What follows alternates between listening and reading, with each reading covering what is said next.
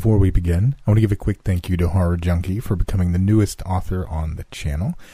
He's given me permission to narrate his stories here, and I'm very, very excited to share some of the scares that I've already found myself with you all, including tonight's story. It's a fun one, but it's also absolutely terrifying. So, go to his links down below, show him some love, and read some of his stories on your own. But until then, let's get started.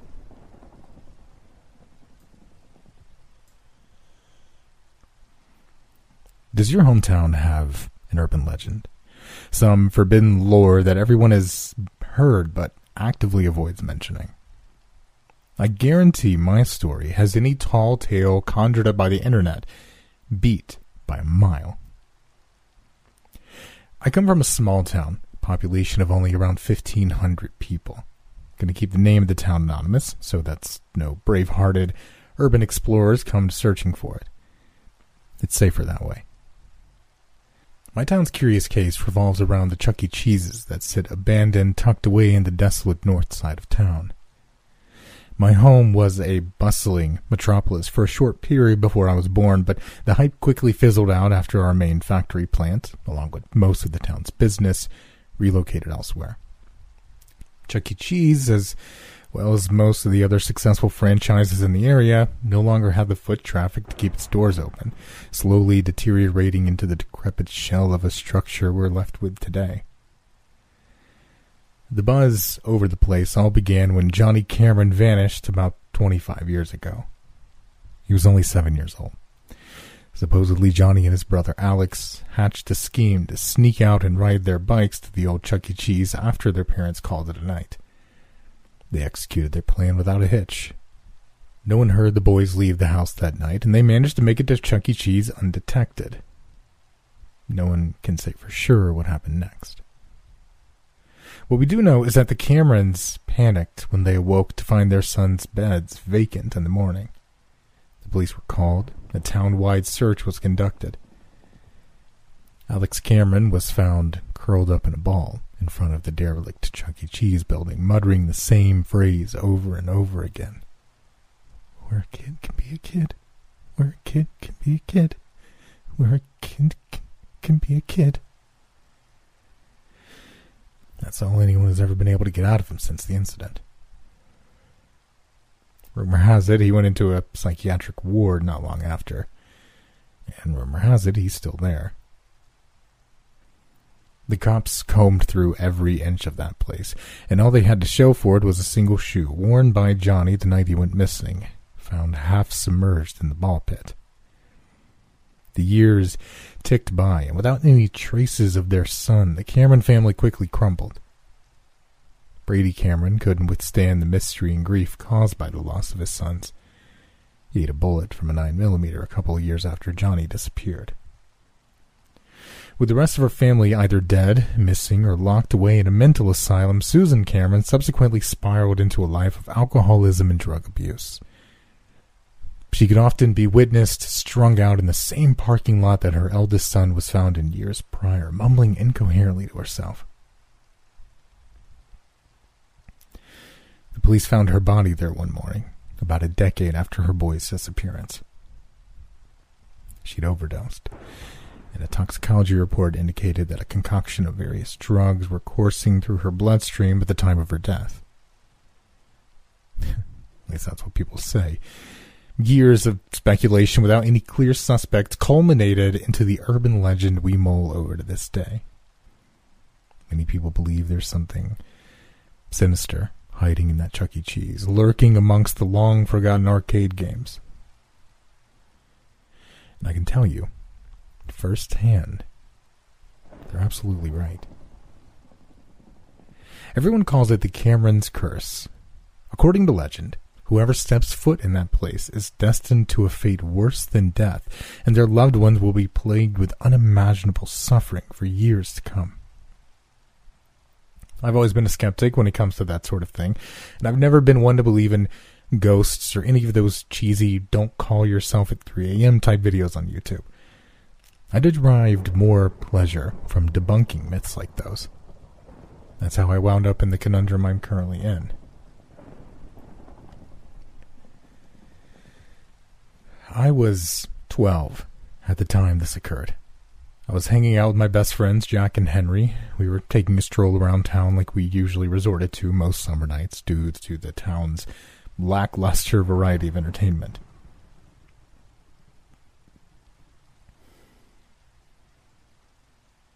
Hey, get off your phone and watch where you're walking, Jack hissed at Henry as he narrowly avoided a collision. Who are you texting anyway? Never seen you so invested in that thing. I chimed in as Henry slipped his phone into his pocket. Sorry, guys. Remember that girl Jessica I was telling you about? Asked for a number before we got out on summer break. I think we're really hitting it off. Henry bragged as his face flushed with color. That's awesome, bro. Jessica's hot. Y'all made plans to hang out yet? I prodded. I was proud of my friend. Henry typically kept to himself and tended not to socialize with many people outside of me and Jack. Not yet, but I think I'm asked her if she wants to chill at Ford Lake with me sometime next week, Henry admitted excitedly. I really think she'll let. He was cut off mid sentence as Jack rudely interjected. No way you're talking to Jessica, dude. She's way too fine. I bet you're texting your mommy instead. Baby, what is blanky? He cooed. The smug grin plastered on his face at it all. Jack had managed to get under Henry's skin, and we knew it. Jack was always the kind to stir up trouble. Shut the fuck up, you asshole. You're just jealous she's not talking to you. Henry screamed as tears began welling up in his eyes. I could get her number if I tried, bro. I just don't. F- Jack spun around as he realized I'd frozen in my tracks. Cole, hurry up, Jack called to me. I didn't respond. Henry and Jack quickly forgot about their squabble as they traced my glance to identify what I was staring at. The color drained from their faces as they joined me in gawking at the abandoned Chuck E. Cheese across the street. Something thick permeated the air, and I had trouble putting my finger on it at first.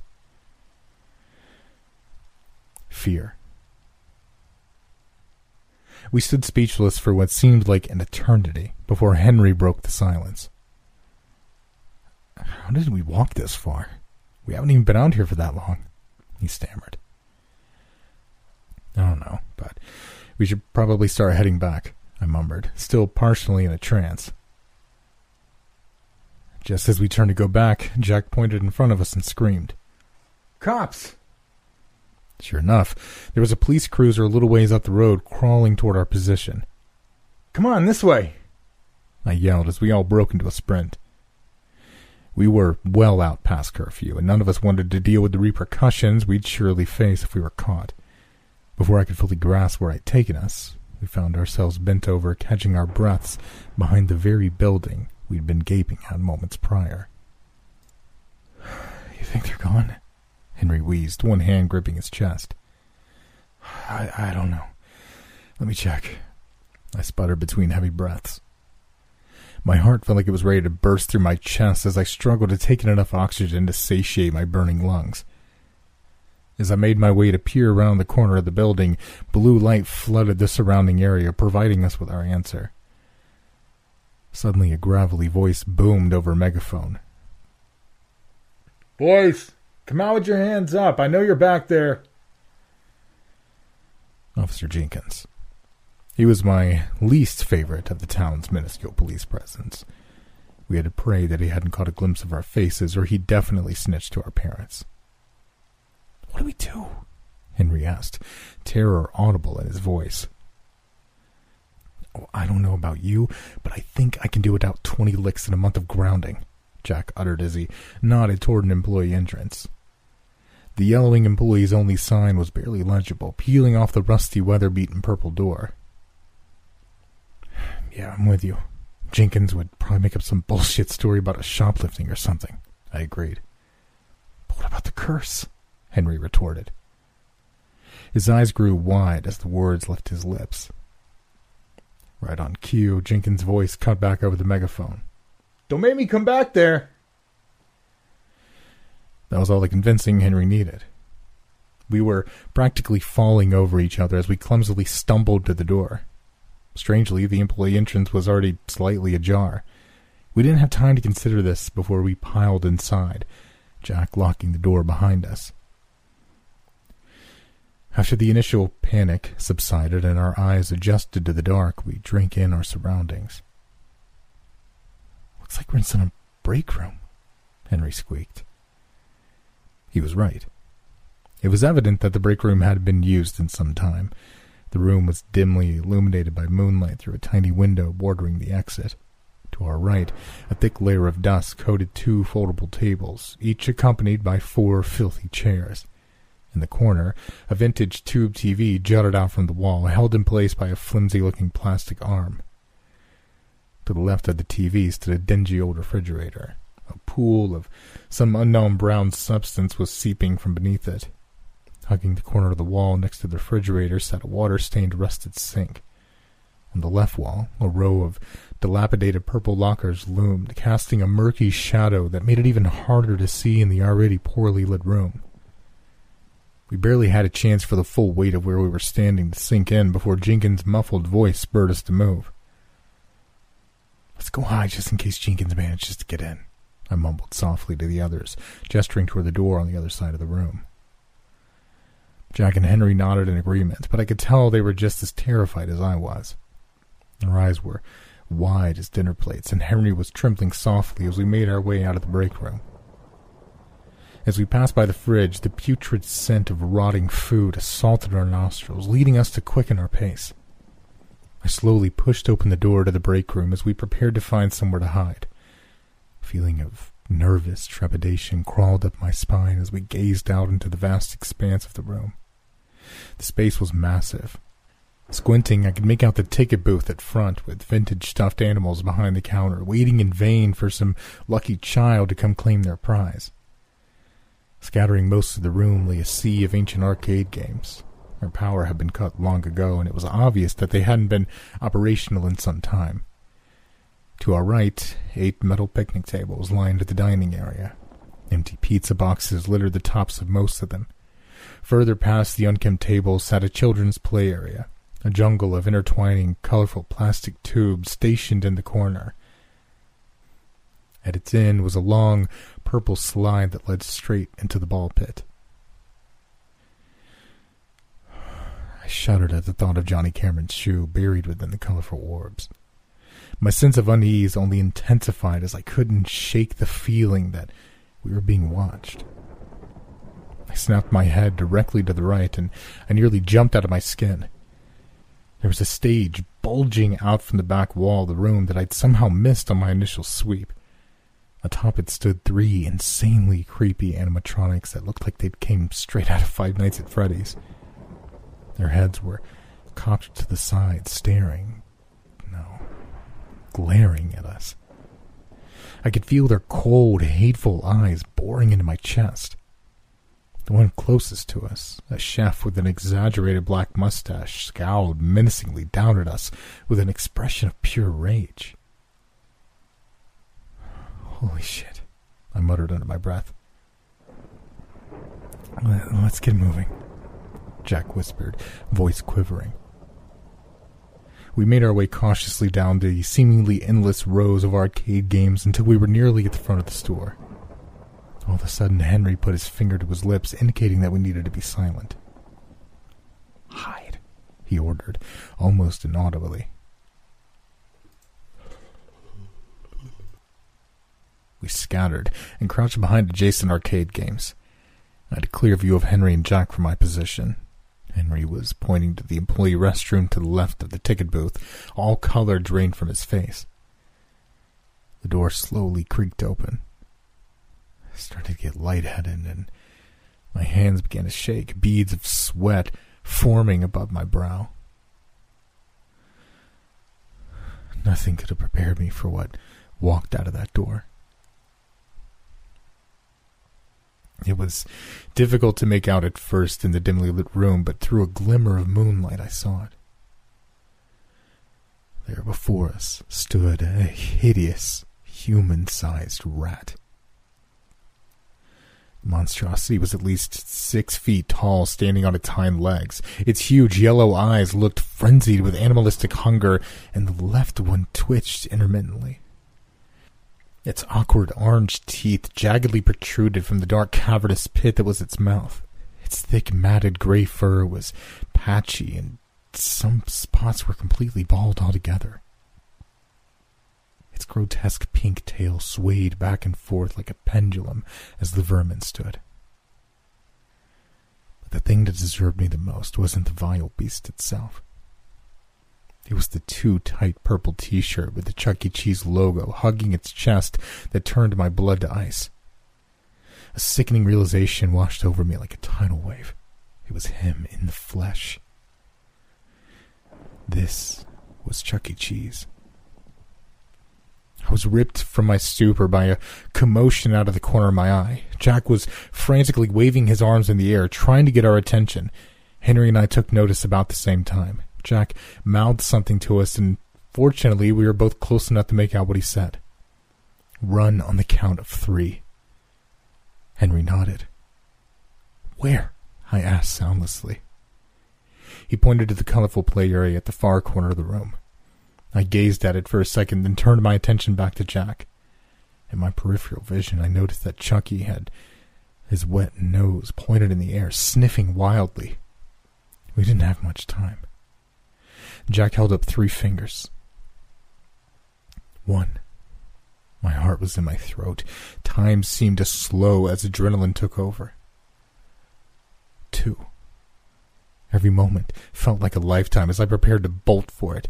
Jack hesitated for a split second. I could feel the fear radiating from him. Though he tried to conceal it, panic had spread like wildfire across his features. Three. I shot forward with Henry and Jack beside me as we weaved through token eating machines en route to our target. It hadn't taken long for the massive rodent to give chase. The skittering of claws on carpet further propelled me as the beast closed the gap between us. Then out of nowhere, all the arcade games simultaneously turned on. I was almost blinded by the unanticipated burst of light. Illuminated screens and jingles of ancient video games surrounded us in all directions. A speaker from somewhere overhead crackled to life. It sounded like an old soundbite from a commercial was set on loop. Chuck E. Cheese, where a kid can be a kid, it sang mockingly. There was something sinister behind those words. With each repetition, the voice became more twisted and distorted. I remained focused on my target. I wouldn't let the sudden chaos distract me. We reached the dining area. We were so close. Someone screamed from close behind me, along with a nauseating thump. It was Jack. I glanced back at him, but I didn't stop. To this day, I still wish I hadn't. My heart sank into my stomach. Chucky had pounced on him and he began burrowing into his abdomen. Jack's face was twisted in pure agony, every muscle tense as Chucky greedily ripped away Jack's flesh and tore into his insides. Keep running, Jack choked out through gritted teeth as a pool of blood blossomed beneath him. The disgusting vermin's face was soaked with crimson. Jack flailed and kicked, but it did little good. I looked directly into my friend's bleeding eyes and I whispered, I'm sorry. Hot tears splashed down to my face. I was overcome with emotion. I wanted to turn back, to fight, to scream, to find some way to help my friend. But I knew I had to keep going. Henry and I reached the jungle of plastic tubes and we each dove into the cylindrical opening. We crawled on our hands and knees, Henry trailing me until we were lost in the guts of the system of pipes. Jack's tormented wails persisted. A pang of guilt struck me in my chest with each anguished cry. After a few minutes, they grew quieter, until eventually they stopped altogether. When we finally came to a halt, I broke down into a fit of hysterical sobs. Henry grasped my shoulder and spun me around to face him. Jack, he. blood. dead. I blubbered, snot streaming from my nose. Cole, look at me, Henry demanded sternly. We have to make it out. And then we can mourn. Right now, we have to be brave. We both know what Jack would have wanted. he iterated optimistically. His strength was contagious. Yeah. Yeah, you're, you're right. I stuttered, wiping tears from my face. A newfound ambition began to bubble inside me. We had to escape that walking nightmare. For Jack. We sat silently for a couple of seconds. The machines outside were still blaring a cacophony of noise, and the speaker had devolved into demonic guttural bellow of that same phrase.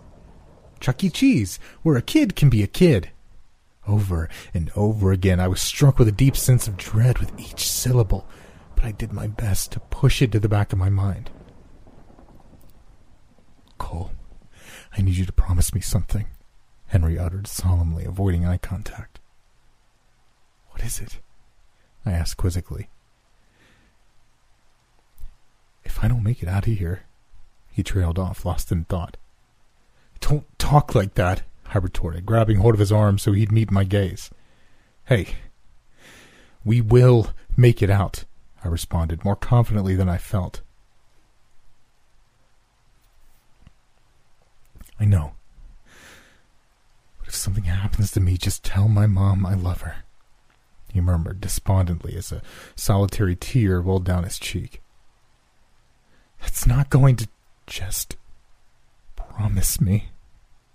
He stared intently into my eyes, resolve masking his features. I promise, I begrudgingly relented. A tense couple of seconds followed, then we heard it. A loud clunk sounded from somewhere beneath us. Shit. It knows we're in here. We have to get moving or it'll catch us. Try to find the way out.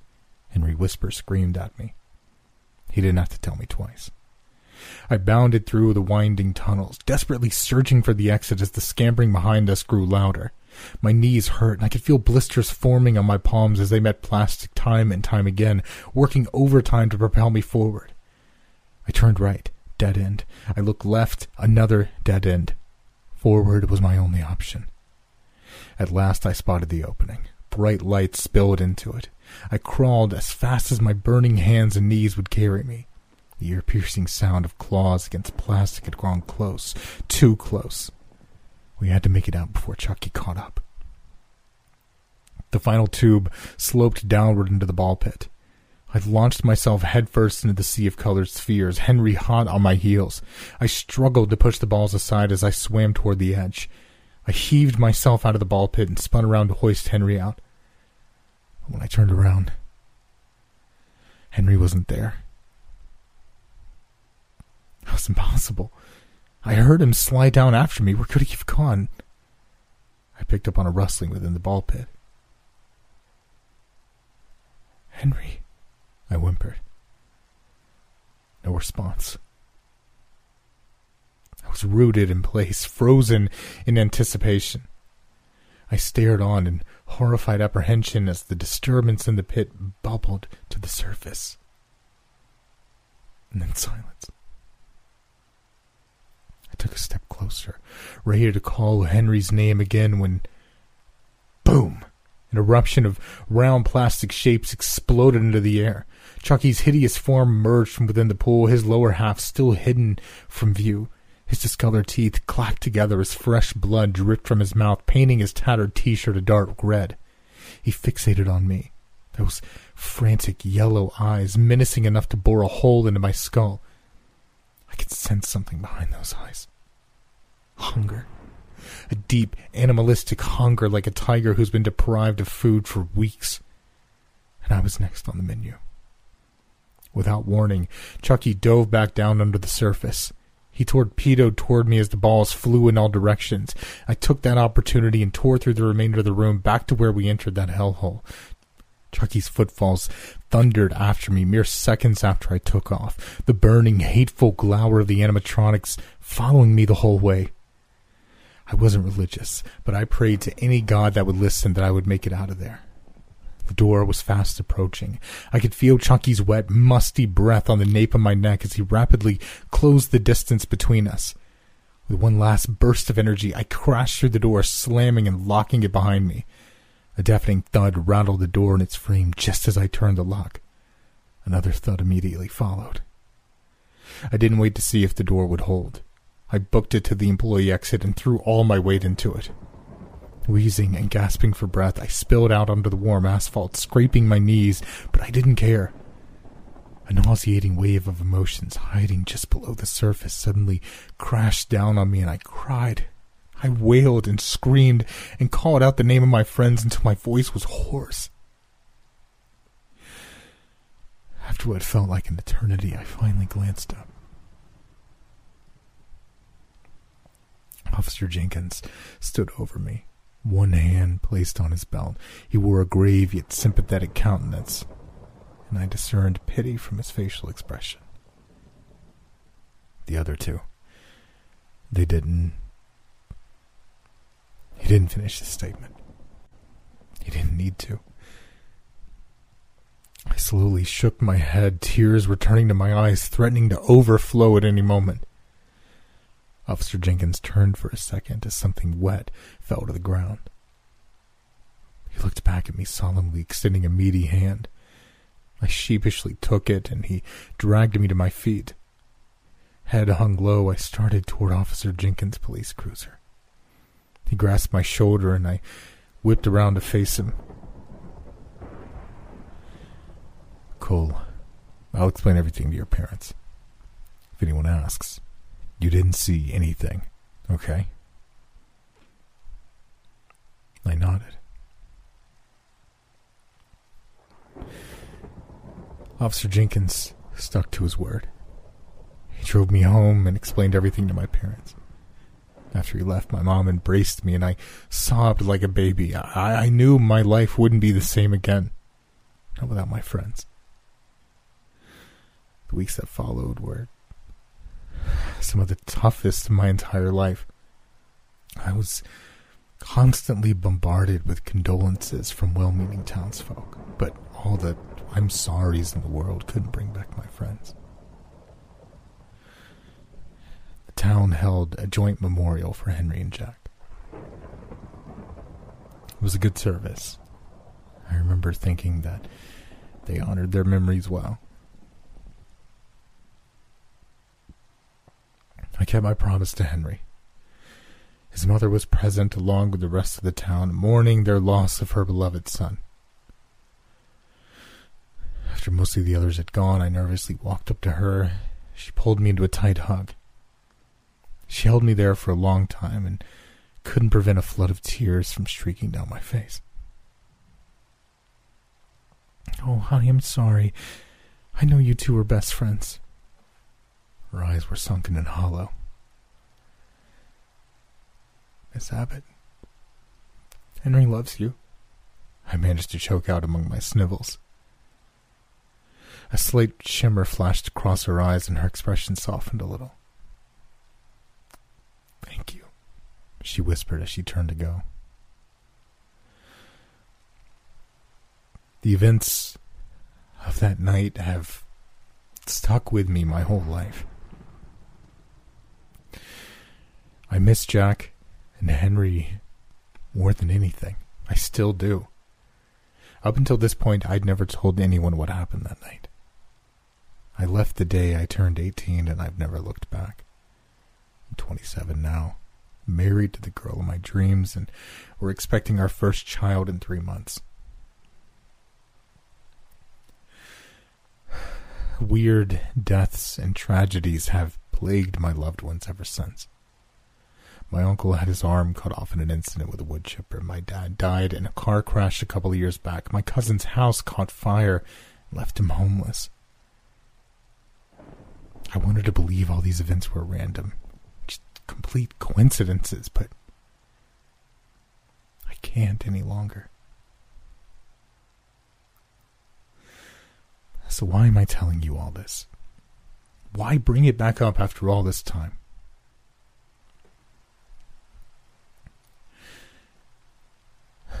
Well, I'm in a car right now.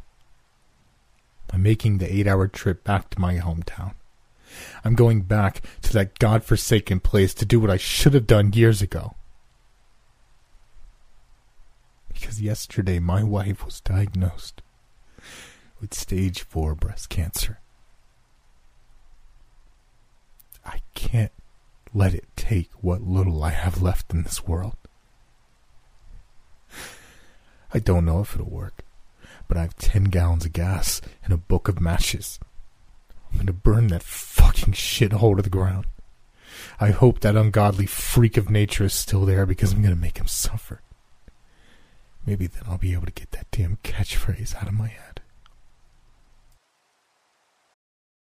This episode is brought to you by Visit Williamsburg. In Williamsburg, Virginia, there's never too much of a good thing. Whether you're a foodie, a golfer, a history buff, a shopaholic, an outdoor enthusiast, or a thrill seeker, you'll find what you came for here and more. So ask yourself, what is it you want? Discover Williamsburg and plan your trip at visitwilliamsburg.com. You don't find these places often, Roy said. Probably only a handful of times in a person's life, at least that they notice. When I asked him what he was talking about, I was already dreading the answer. We'd been roommates for five years, and for the most part, we got along and were good friends. But his interests were weird and varied, and when he got on a roll, he could talk your ear off about some obscure topic that was only interesting for a minute or two.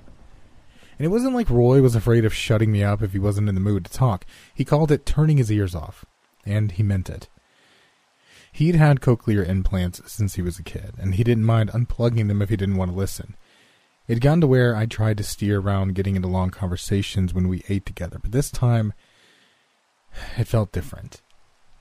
He was jittery acting, almost like he was scared of something or had gotten some bad news.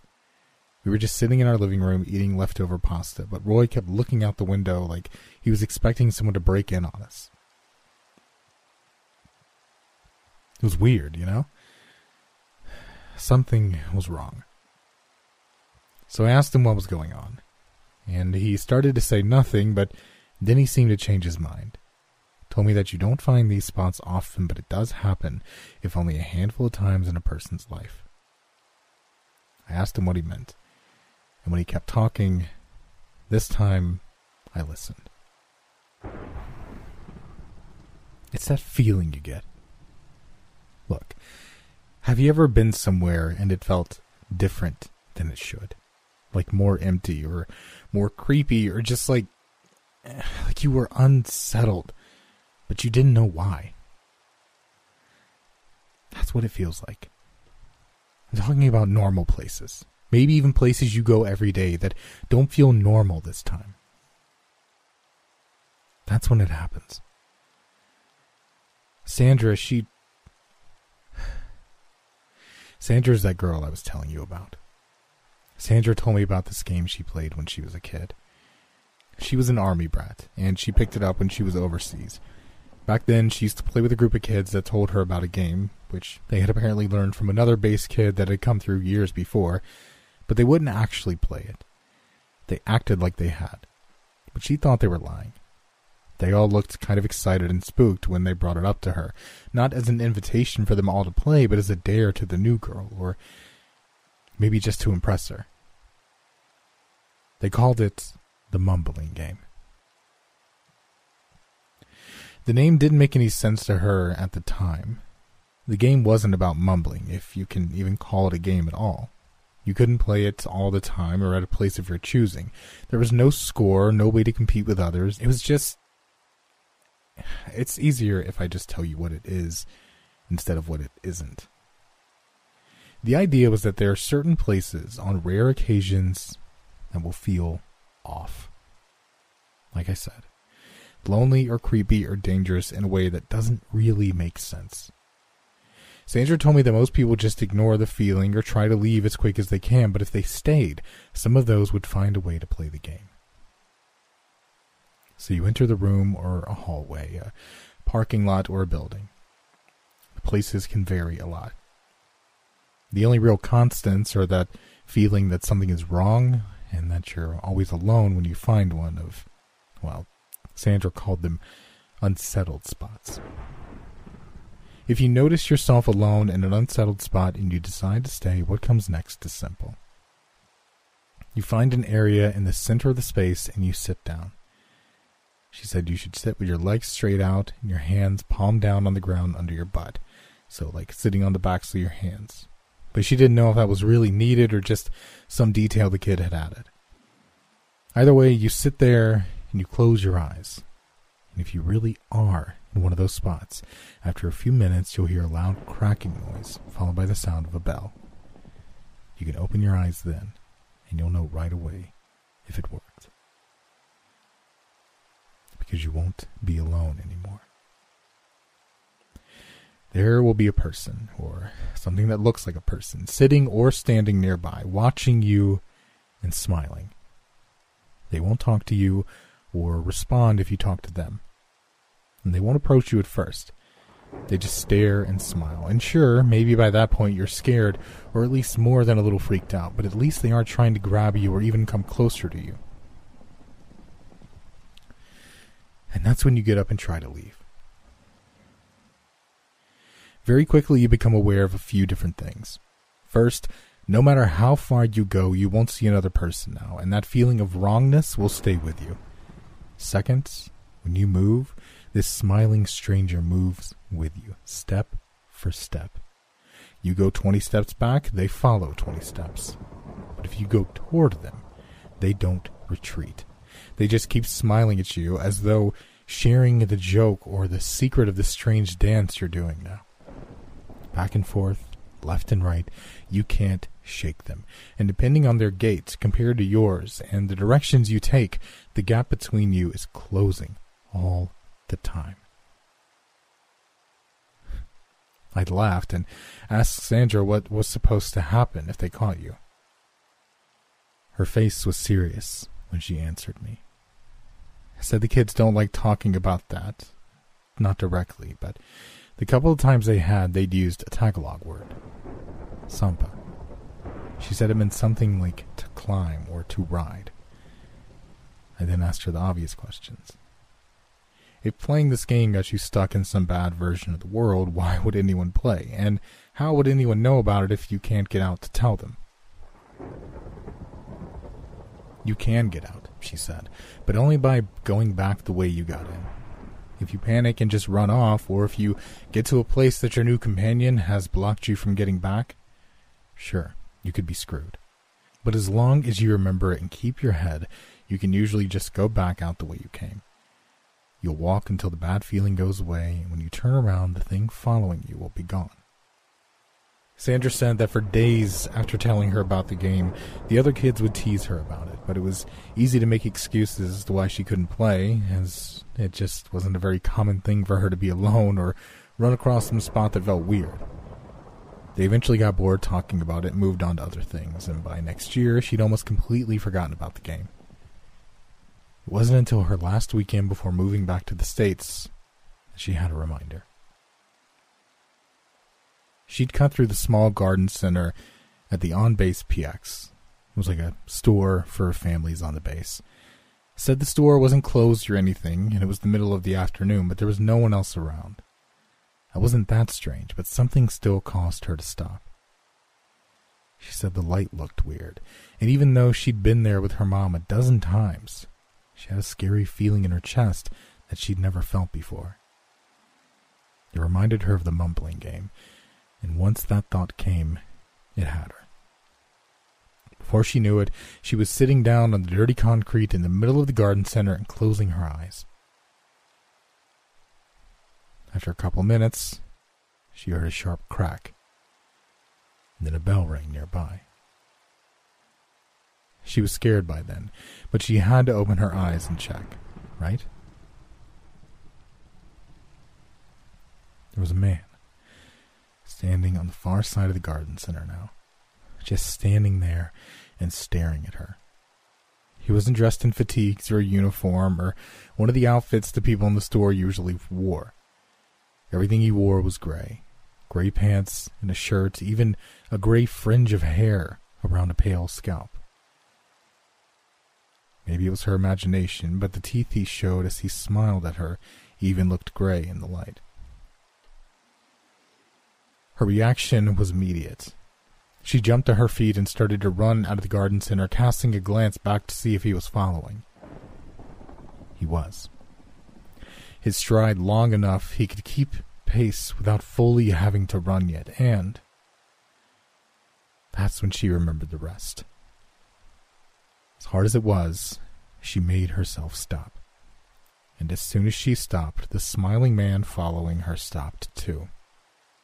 Shaking, she made herself think of how she'd come into the garden center and when she'd first started feeling the strangeness that had stopped her in the first place. It had just been a few feet before she entered the chain link area where they kept the mulch and fertilizer, and to get back there, she was going to have to get closer to the man. Much closer. She was just 11, but I think she was a smart and brave kid. Told me she walked slowly, every step tense as she watched for some sign of him moving toward her. He didn't move a muscle at first, just stared and smiled, his eyes following her as she crept nearer. It was when she was just a few feet from being past him that the smile fell away and his lips began to move. She could hear him speaking, but the words were too low and deep for her to make out anything. Walking faster, she passed within ten feet of him, but he just watched and mumbled as she went past. Until she reached the point of moving away instead of closer, of course. Then he began to turn. She bolted, running back the way she'd first come, knowing that at any second a cold gray hand would close on her shoulder or neck. The feeling of wrongness had been gone for a few seconds, and she could see people moving around in the parking lot now, and when she finally slowed down and looked back, the man was gone.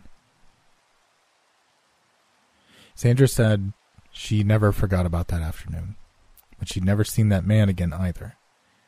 She said she'd figured she'd gotten away in time and that she'd left the game behind when she escaped. That was 15 years ago, man. And then last week she was working late. Her office was empty, but it didn't normally creep her out or anything. This time it was different. One minute everything seemed normal. The next, she felt this she said it was like a weight settling on her, or the air pressure changing way faster than it should. Even after all this time, she knew what it was right away. Her first thought was, It's okay. Don't panic. I just need to not play again and leave. It'll be fine. It was then she looked behind her and saw the man from the garden center staring at her and smiling just ten feet away. She ran, of course. Of course she ran, but like I said, she's smart. She made sure she left the same way she'd come into the office, and she was bigger than she was when she was a kid, with much longer stride. She managed to stay away from him until she got out to her car, and by then the feeling and the man were gone again. She said at the time she was too freaked out to think straight or make sense of it. She hadn't played the game again, so why had the man come back? It wasn't until she calmed down and thought about it some that she realized the truth. She'd never stopped playing. Sandra said that she thought these weird places, these unsettled spots, were places beside or underneath our world. They looked similar, but they were wrong somehow, and the things that lived there were wrong too. She said that when she left the spot in the garden center, that bad version of the world and the thing following her hadn't just ceased to exist. And maybe it hadn't stopped following her either. It had tracked her over the years, moving behind the world and getting closer when it could. And once it was close enough, they just had to wait until she was in a spot that wasn't right. A place where she could see it again, and it could finally reach out to take her. I. I didn't believe any of this, of course. I thought she was pulling my leg at first, or that she was fucked up on drugs or something, maybe, though I'd never known her to even drink much, let alone anything that would make her delusional, but. The more she talked, the more upset she became, and the more determined I became to try and help her.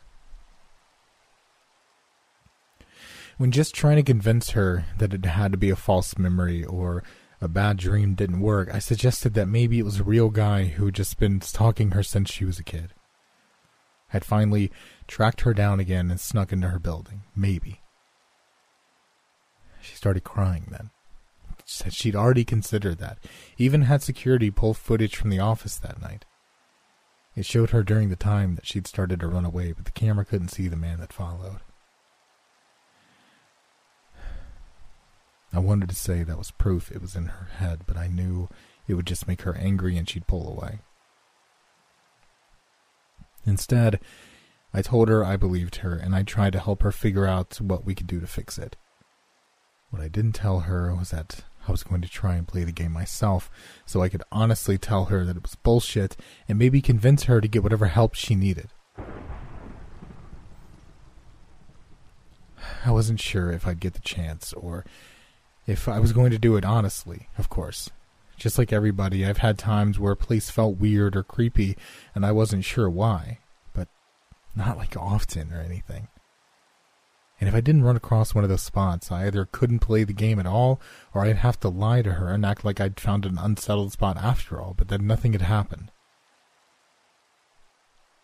Funny enough, I walked into one Saturday. It was down in the archives at the library, pulling stuff for that paper I'm working on. It's always super quiet down there. Maybe some people think it's creepy, but I've always liked it. It felt very at home, you know? But as I walked to the back shelves, that changed. It was like I'd walked into a different climate or something.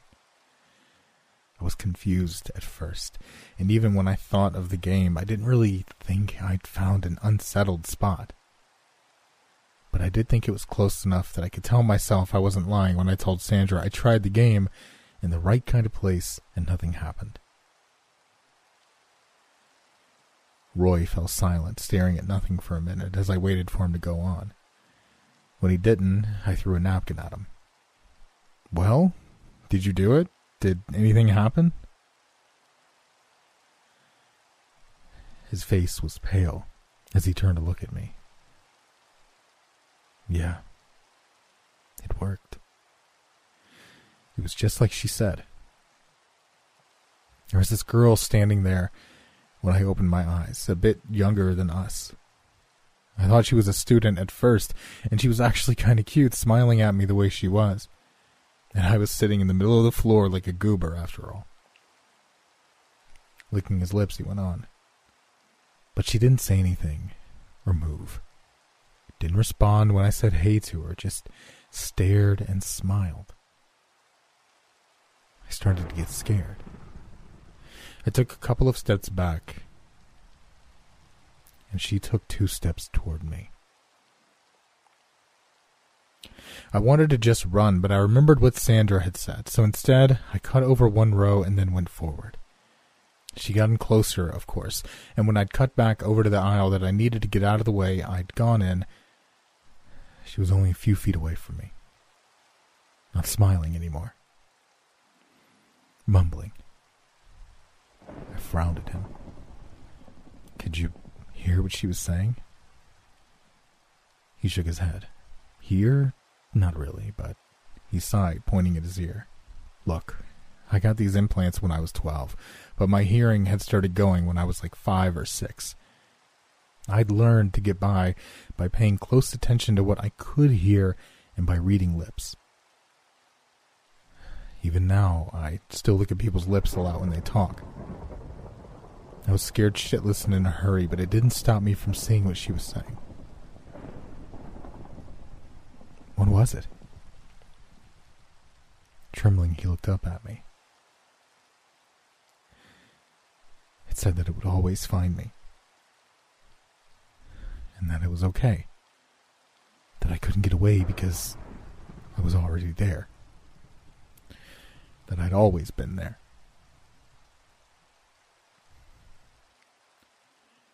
Sitting back, I puffed out a breath. Fuck, dude. That's a creepy story. You should write that shit down. He stared at me for a moment in disbelief. It's not a story, you asshole. It really happened. I got away from her, at least for now, but. Fuck, man. Sandra's gone. Gone? What do you mean gone? Like, she moved or something? Standing up, he started pacing the living room, hands clenching and unclenching into fist. No, like, she fucking disappeared. When I left the library, I went to find her, to tell her I believed her. She wasn't at home, doesn't answer her phone. That was four days ago, and she hasn't been at work or anywhere else. No one knows where she is. Fuck, man. I, I'm sorry. I, I didn't know. Did you call the cops? He nodded. I talked to them. So did her parents in Iowa, who also haven't heard from her. They're actually heading out here tomorrow or Thursday, I think. Okay, well, yeah. I mean, maybe they can help you find her, and I'm glad to help too. Roy was already shaking his head. You don't get it, man. They're not going to find her. It's not like the cops found some sign of someone snatching her or something. She just fucking disappeared. Because something is different now.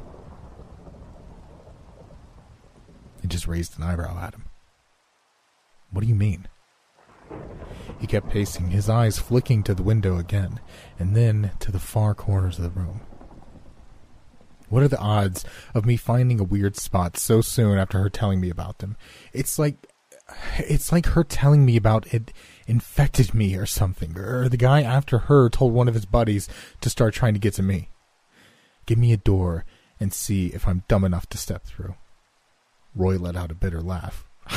Which I was, and now this bitch is after me, probably looking at me right now, waiting for a chance to push me back into that other version of things and run me down. He glanced at me, his face haunted. That's what struck me last night. Sandra's gone, and they're after me, so I have to stay vigilant. Stay in crowds, avoid spots that are strange, and I need to put distance between me and that girl. Roy gave me a humorless smile. Maybe that's why it took the guy so long to find Sandra again. Maybe it has to be walking or running, you know, steps. If you ride or fly, maybe they just have to stop wherever they are. It's only when you walk away from them that they're going to try and catch up to you. He shrugged. Fuck, I don't know. I, I know that I plan to be gone before her parents get here. They're probably going to think I did something to her if I disappear, but I have bigger problems than that right now. I just. He let out a sigh. You're my friend. And I didn't want you thinking I did something to hurt someone when I'm gone, and. His eyes widened. Shit, now that I think about it, maybe I put you in danger just telling you about it. I, I meant it as an explanation, a, warning even, but maybe I'm just making it worse. I, I need to go. I tried to stop him, but he wouldn't listen. I hadn't realized it, but he'd already packed some bags before we sat down to eat, and within a couple of minutes, he'd grabbed them and left. That was three weeks ago, and I haven't heard from him since. Sandra's parents did come by a few days after my last talk with Roy, and the police have talked to me since then, too.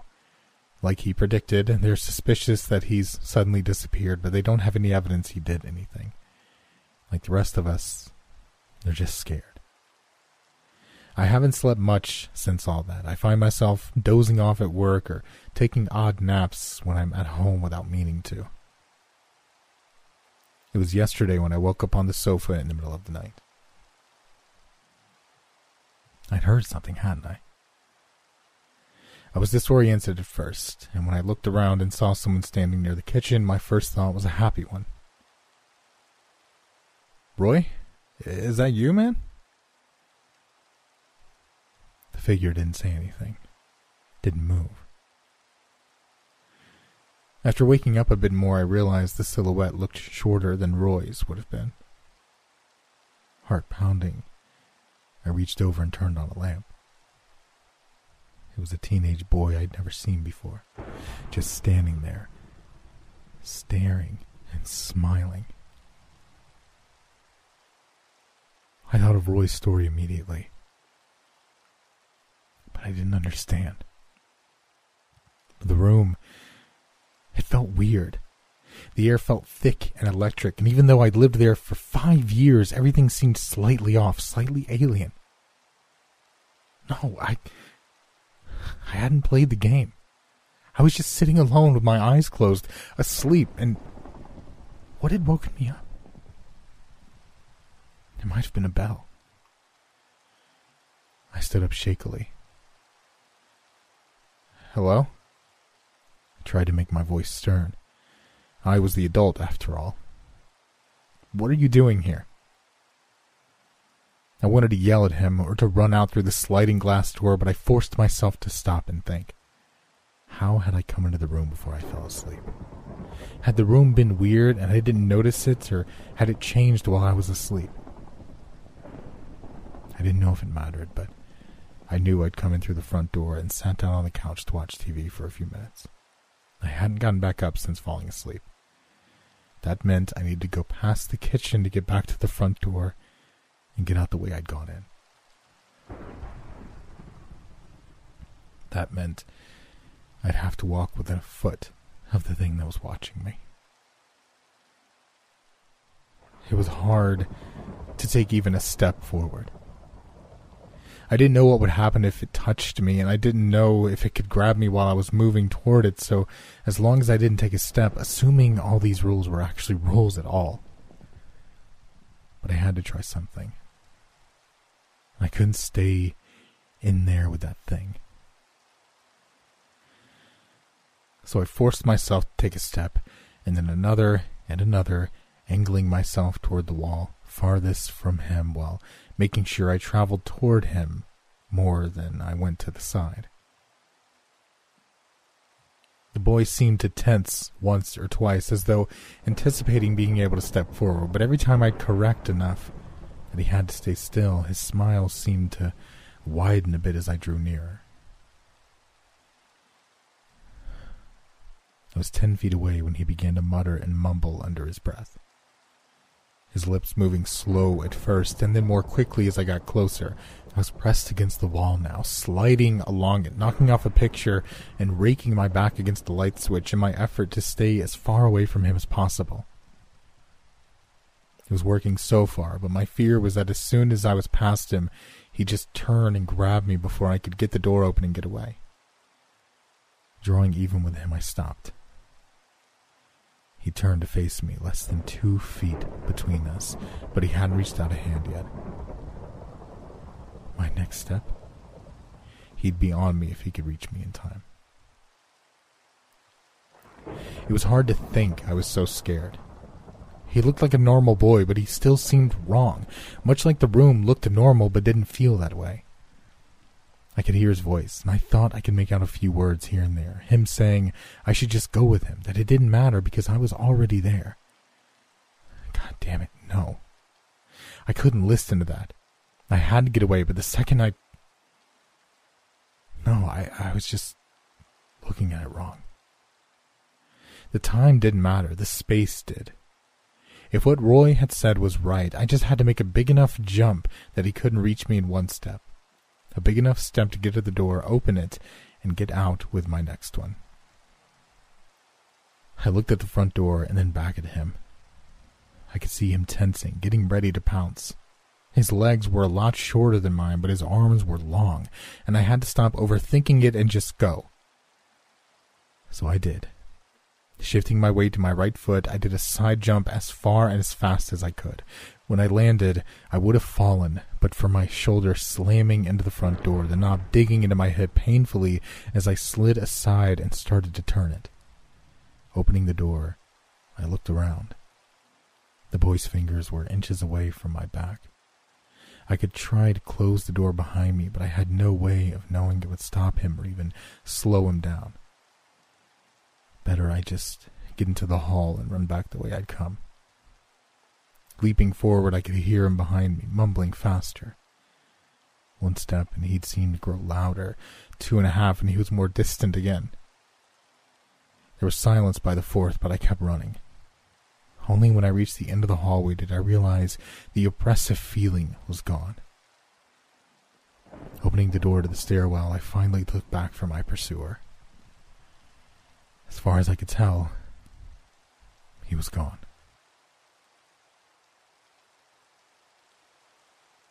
Another day is here, and you're ready for it. What to wear? Check. Breakfast, lunch, and dinner? Check. Planning for what's next and how to save for it? That's where Bank of America can help. For your financial to-dos, Bank of America has experts ready to help get you closer to your goals. Get started at one of our local financial centers or 24-7 in our mobile banking app. Find a location near you at bankofamerica.com slash talk to us. What would you like the power to do? Mobile banking requires downloading the app and is only available for select devices. Message and data rates may apply. Bank of America and a member FDIC. When you need mealtime inspiration, it's worth shopping Kroger, where you'll find over 30,000 mouthwatering choices that excite your inner foodie. And no matter what tasty choice you make, you'll enjoy our everyday low prices, plus extra ways to save, like digital coupons worth over $600 each week. You can also save up to $1 off per gallon at the pump with fuel points. More savings and more inspiring flavors make shopping Kroger worth it every time. Kroger, fresh for everyone. Fuel restrictions apply.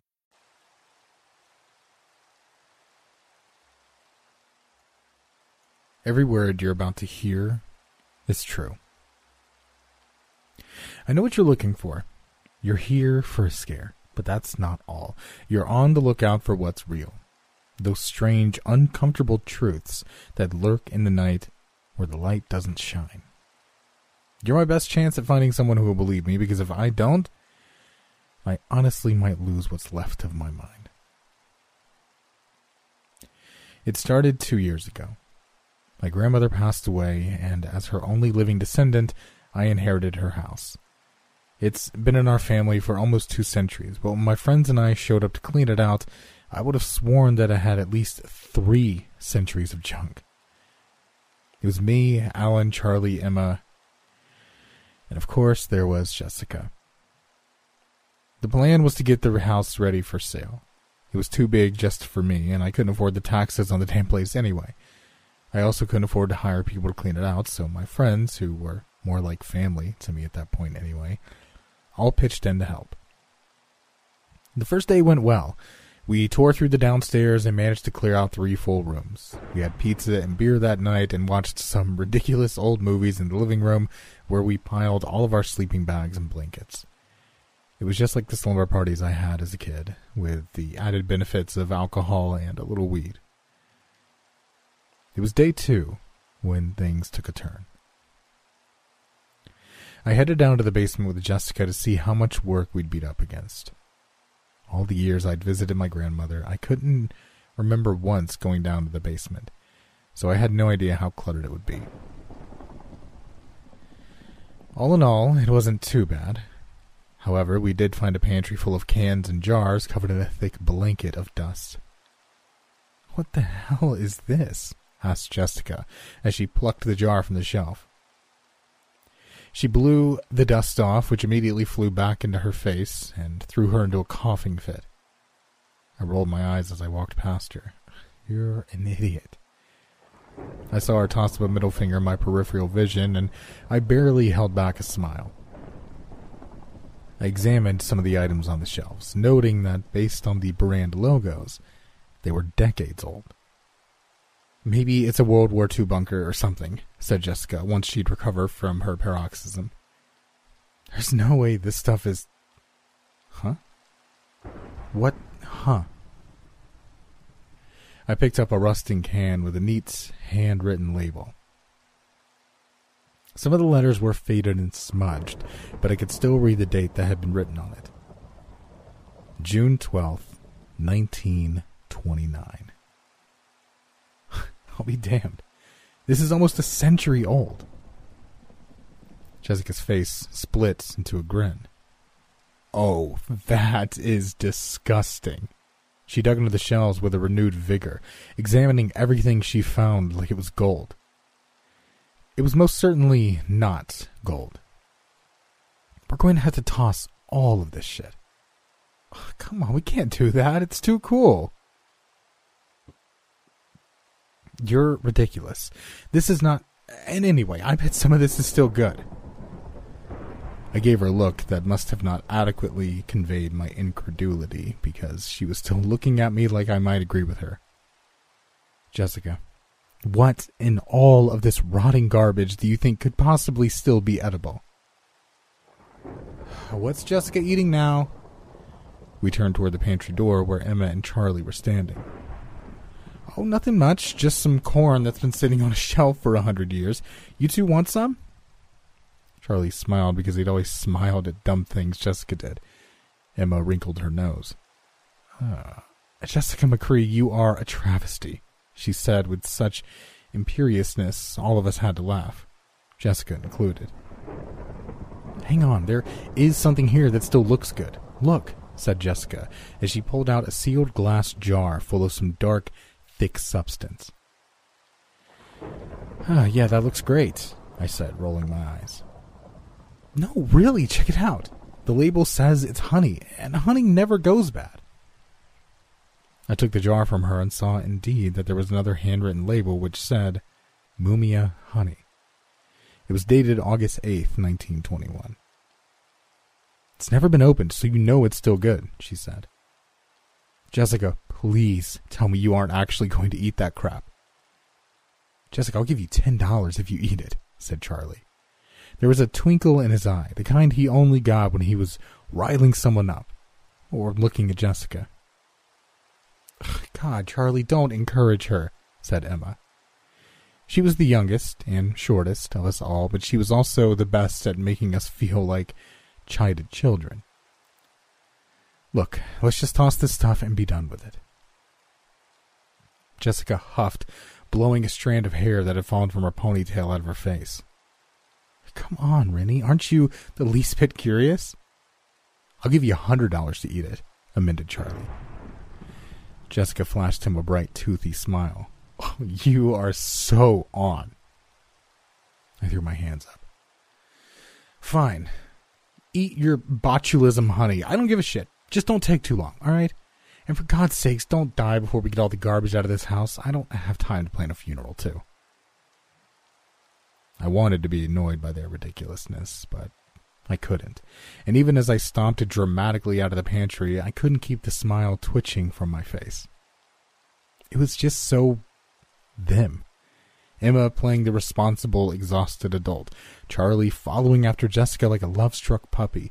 Jessica jumping headfirst into something stupid and reckless. And when we went upstairs, Alan was sitting at the kitchen table, planning the most efficient way to remove the furniture from upstairs like the well organized dork that he was.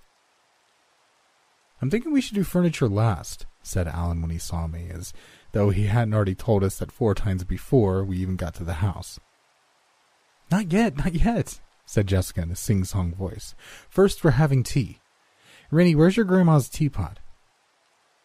How do you know she had a teapot? Uh, she was a grandma. Every grandma has a teapot. You're so annoying. There's a teapot in the cabinet in the parlor. I'll fetch it. Alan, get some water boiling and see if there's any tea in the cupboards, I said. Alan looked a little bewildered, but did as I asked. As I went to the parlor, I heard Emma call after me. I want you to know that I'm not supporting this foolishness and will not be participating. Big surprise! I shouted back as I opened the glass cabinet and pulled out a large porcelain teapot with garish pink roses painted in flourishes on the side. It certainly wasn't my style, but I could see some traces of my grandmother in it. By the time I made it back to the kitchen, Alan was up to speed and completely horrified. I ignored their bickering as I poured the water into the teapot. Jessica, this is dangerous and stupid. Please tell me you're not really going to eat that. Of course, I'm not going to eat it, said Jessica, primely gripping a chipped white mug in front of her that she must have rummaged out of the kitchen cabinets. I'm going to drink it. We should designate someone as the official 911 caller, said Charlie. I'll do it, said Emma. You're all being ridiculous, I said, but Alan's seriousness made me nervous. Jessica, you know this is a bad idea, right? My nerves seemed to make her even less concerned. Come on, it's just antique sugar. What's the worst it can do? She took the teapot and poured herself a cup before I could think of a retort. Then she broke the seal on the jar of honey, dipping a small spoon into its smooth surface. She took a generous dollop and plunked it right into her mug. As she stirred it into the tea, she leaned forward, breathing the steam. It smells okay, she said with a shrug. Jessica, wait, said Alan. This is a bad idea, said Emma. Oh my god, she's totally going to do it, said Charlie. Bottoms up, said Jessica, and then she took a drink. I didn't realize I was holding my breath until after she'd sat there for a few moments, smacking her lips. Finally, she wrinkled her nose a little bit. It tastes weird. I let out a sigh. I'm not sure what I was expecting. Maybe for her to be struck down dead the second she got the liquid into her mouth, but since it hadn't happened, I felt like we were in the clear. Of course, it tastes weird. It's rotten. Doesn't taste rotten. It just tastes bitter, kind of gritty. Maybe that's from the tea leaves, said Emma. No, no, I'm sure it's the honey. It's not terrible or anything, just strange. I noticed, though, that she didn't pick up her tea again and didn't finish what was in her mug. Well, now that our wonderful game of try to give ourselves food poisoning is over, maybe we can get back to the actual work? I asked. Jessica laughed. All work and no play. But she did stand up and dump the remnants of her tea in the sink. I turned around and headed back for the basement to actually throw away the rotten food this time. As I was leaving with Emma in tow, I heard Jessica say to Charlie, By the way, you owe me a hundred dollars. Wait, what? When did I say that? I, I didn't say that. If you don't cough it up, I'm gonna jam the rest of that honey down your throat, you dirty cheat. The last of my anxiety around the event drained away, and I was able to get back to work without it weighing on my mind. I didn't think of it almost at all, in fact, until later that night when we'd all gather in the dining room eating our Chinese takeout. We made great progress, and hopefully we'd be able to finish everything before the week was out. We were understandably in high spirits. Still, I noticed that Jessica wasn't eating. I didn't say anything in front of the others because I didn't want to draw attention to Jessica if she wasn't feeling well. I waited until we were clearing up the remnants of our dinner and I could pull her aside without the others noticing. Are you feeling okay? I asked. Yeah, just a little bit tired, she said. She smiled at me, but it looked thin, and she was definitely pale. Jess, if you need to go to the hospital, I can have you there in ten minutes, at five even. No, what? Come on, it's not like that. Seriously, I'm okay. I just think I need to turn in early and lay down for a bit. I wanted to insist, drag her to the car if necessary, but I knew from experience that trying to force Jessica to do anything was an exercise in futility. So instead, I said, There's an extra carton of fried rice in the fridge for you. If you're hungry later, let me know and I can heat it up. She smiled at me because she knew what I really meant was, I love you and this is how I show you. Thanks, Rennie. I love you, she said as she pulled me into a hug. Not long after that, we'd settle down for the night. There was no movies this time. We were all so tired that everyone was out like a light within minutes of laying down. I stayed awake for a little longer, just in case Jessica needed me, but eventually I couldn't fight the heaviness of my eyelids any longer. I couldn't fall deeply asleep that night. I just kept sort of skimming the surface. While I did, I was having some sort of nightmare. Or wasn't a nightmare exactly. If it happens in that smudgy feeling between sleeping and waking, when you aren't sure what's real and what's not, does it count as a nightmare? I just know that I was certain, absolutely certain, that someone was standing in the corner of the room watching us, glaring at us. It was so angry and full of hate. I also knew logically that there was nobody there. It was a dream, but a persistent one that wouldn't loosen its grip on my mind during my brief bouts of consciousness. I'm not sure how long I slept like that, but I know that I woke up around three in the morning to a strange choking sound. It wasn't very loud, but it was insistent, urgent. It was a sound that said, Something is desperately wrong. My brain still muddled with fitful sleep, I struggled out of my sleeping bag and staggered to the wall where I flipped on the light.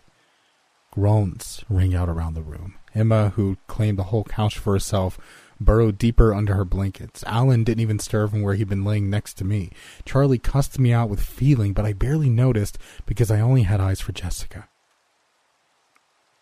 She was laying on her back, staring up at the ceiling with unblinking eyes, her face ashen gray. The choking noise was the sound of her trying to suck air into her lungs and failing. Guys, I whispered as she twitched under her blankets. Nobody heard me. Guys, I said louder this time, more groans, but I steamrolled over them. Wake up! Wake the fuck up! Something's wrong with Jessica! Charlie was the first one up.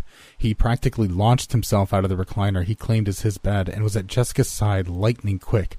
Holy shit, holy shit, holy shit, what the fuck is wrong? I knelt next to him, my hands fluttering around her, not sure what to do. We need to call 911. I'm on it, said Emma from somewhere behind me. I hadn't even heard her get up. And then Alan was there. She's not breathing. Her throat's closing up. We need to open her airway. How? We all felt so helpless. All we could do was watch Jessica's eyes bulge from her head, her body jerking against the floor like she was having a seizure. Maybe she was. What the fuck did we know? And then something in Jessica's face changed. Her eyes got even wider, like she was seeing something terrible, but there was nothing to look at but our faces above her. Her mouth stretched even wider into a scream, but all she could manage was a low, croaking groan. Her skin started to sink in around her eyes and then in the hollows of her cheeks. It seemed like her insides had disappeared or something, and her skin was tightening to fit the empty spaces.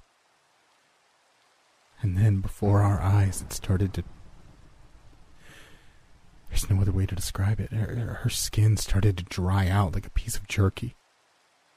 It became leathery and rough, almost folding in on itself with wrinkles. Her eyes shriveled away to nothing in her skull. Her gums shrank back, leaving her teeth protruding out of her jaw.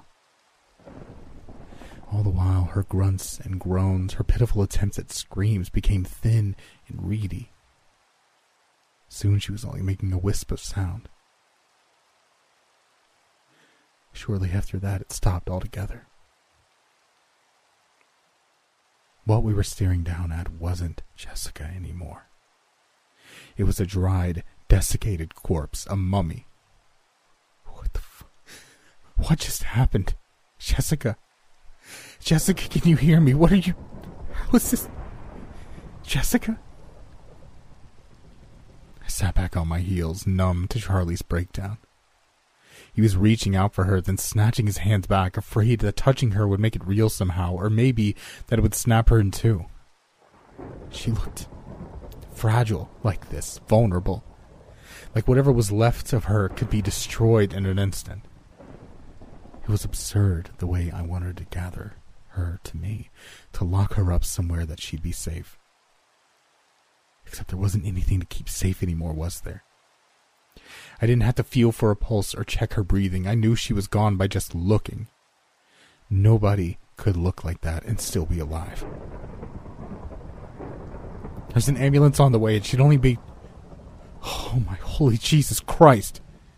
Emma's scream was followed by some frantic sounds from her cell phone, the dispatcher asking what had happened, but I couldn't follow what came next. Time seemed to go sort of stretchy, like taffy.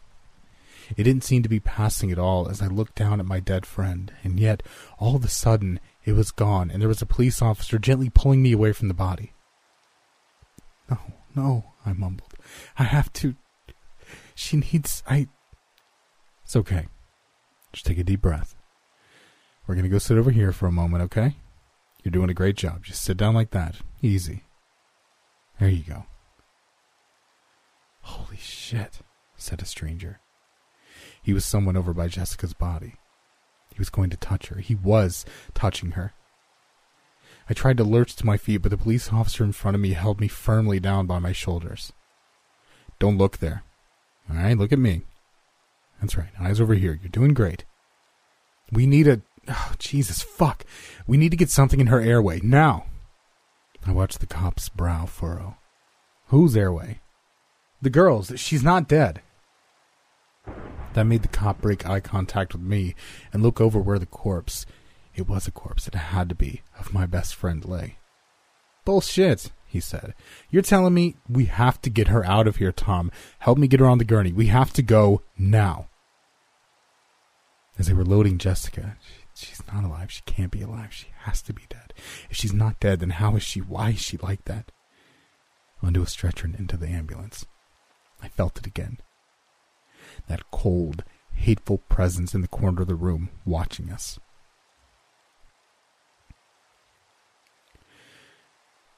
That's when I finally gave myself over to screaming.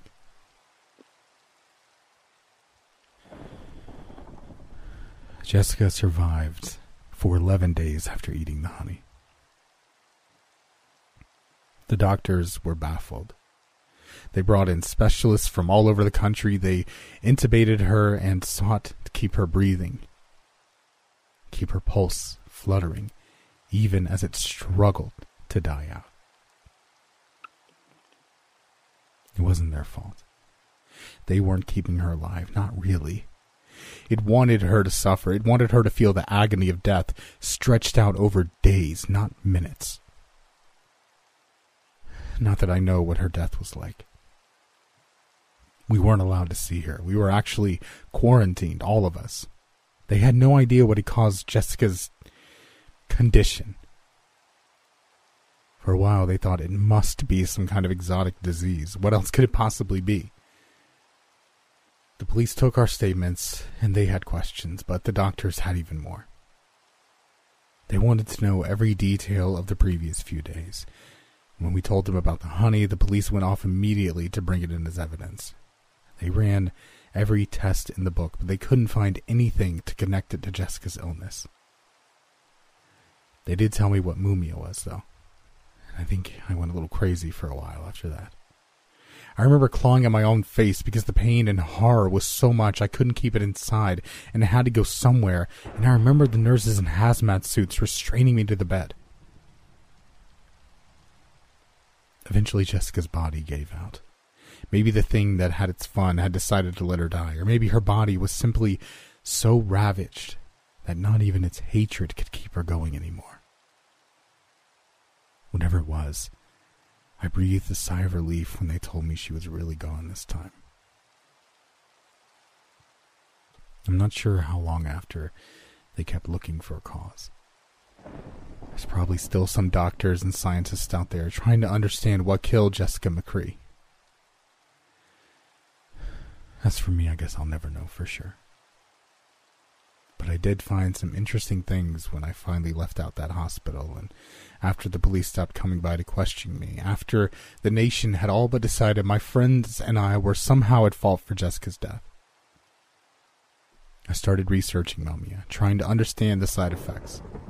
It wasn't much to go on. It stopped being sold in the US as medicine around 1924.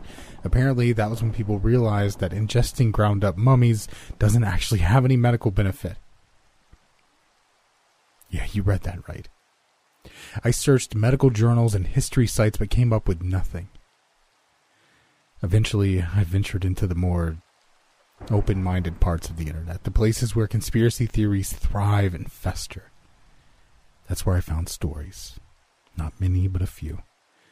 Urban legends, mostly. Stories passed down through families about ancestors who'd eaten corpses, only to be haunted by the spirits of the dead, angry that their bodies had been defiled. It sounds crazy and impossible, but in every story I read, I saw the reflection of that thing watching us that night. That stare that wasn't there. The answers, if they're out there, won't ever be mine. I'm not strong enough to find them. I wish I knew how to end this story, but when your life becomes a living nightmare, you find that there are no neat, satisfying endings. There's just questions and fear and long, sleepless nights. So instead of an ending, I'll leave you with this. I haven't been back at that house since that night. It stands empty, the inside finally rotting to pieces like it should have long ago. And though I don't live in that town anymore and haven't speak to the others, Alan, Emma, and Charlie, since the incident, I can still hear the rumors. They have a way of traveling when they're needed. The local kids are saying that my house is haunted, that there's something in there. A few of the braver ones have gone up to the house, and one or two have even gone inside and they swear they hear something dragging its feet up and down the halls, followed by the sound of gravelly groans. Some have even seen it, so they say. A gaunt figure with thin, twisted limbs and gray, desiccated skin shambling toward them from out of the darkness. The truth is, I don't know what idea scares me more. That it's Jessica haunting those halls, or it isn't.